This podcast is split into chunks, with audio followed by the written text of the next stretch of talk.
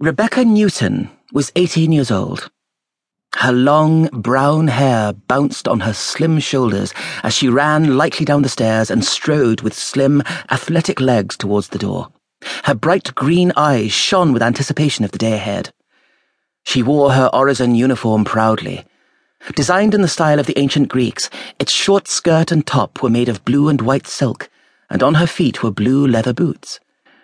She paused for no more than a few seconds to attach her crystal sword. Glowing with confidence and knowing that she looked good, she opened the door and stepped out into the sunshine of utopia, ready to depart for the flame ceremony. The sound of feet pounding across cobbles made her turn. Six powerfully built men dressed in blue cloaks appeared from behind the stables and ran towards her across the courtyard. She froze for an instant before seeing that beneath the flowing blue cloaks, the men wore outfits of black leather. Treachery! Sharkans! Rebecca shouted, springing into classic fighting stance, a posture of strength that belied her youth and fragile build. Her crystal sword flashed in the sun, and, for a moment, the Sharkans hesitated in their charge, as if sizing up their foe. One of them found the courage to lunge at her, but she danced lightly aside and kicked out, striking him hard and fast in his gut. He yelped like a puppy and crashed to the ground, hugging himself tightly and moaning in pain. As the second Sharkan rushed at her, Rebecca leapt high in the air, spun round, and slammed her foot deep into his throat, sending him down beside his colleague. His eyes bulged, and a terrible gurgling noise dribbled from his slack jaw. The remaining four Sharkans were taking no chances.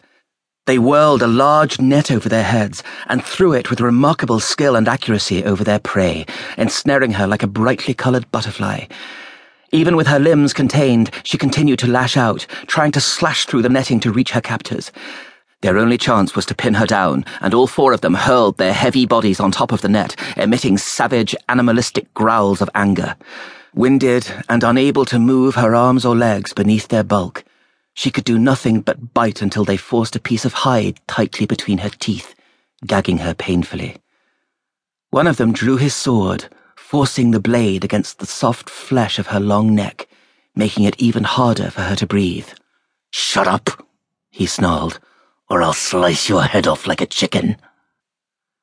There was nothing she could do to free herself from the weight of the men, and once she had given up struggling, they blindfolded her with rough hands. As her world turned to black, and she surrendered to their power, she felt her soul, which had been soaring with joy just a few minutes ago, fill with despair, and her mind cloud up with confusion. The Sharkans worked fast, winding a rope tightly around her body and pinning her arms to her sides until she resembled a ball of string. Once they were sure she could not move, they carried her behind the stables and tossed her onto the floor of their waiting cart like a package, banging her head painfully upon the landing. Then they turned their attention to their fallen comrades, one of them still groaning, while the other lay silent and motionless. They lifted them gently into the cart beside her. Three of the men clambered into the back, while the fourth climbed up in the front, took up the reins, and urged the six black horses forward. They covered Rebecca and their wounded colleagues with hides as the cart lurched away, forcing them all to cling on to the sides. Rebecca urged herself to stay calm and think clearly. From the constant groans coming from the injured Sharkan, she guessed that she had probably broken his spine. She also reckoned that the one she had struck in the throat was dead. From her kung fu training, she could judge with a high degree of certainty the outcome of any blow she inflicted. She felt sick at the thought that she had killed someone for the first time. Even though it had been in self defense, and she would have killed all of them if she had had a chance, she still felt bad to have taken a life.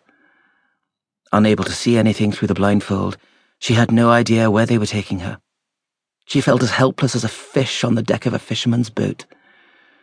Lying face down, she could do nothing to escape the full force of every rock and pothole the wheels of the cart went over.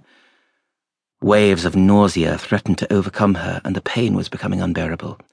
If it hadn't been for the gag, she would have been unable to suppress the screams. Her sword dug into her side, and she felt her strength ebbing away. It felt as if the men had also trapped time in the net with her, and were pulling it backwards. Every minute seemed like an hour, and every hour like a year. Rebecca wondered if her abductors had been ordered to take her alive, because there was a strong possibility.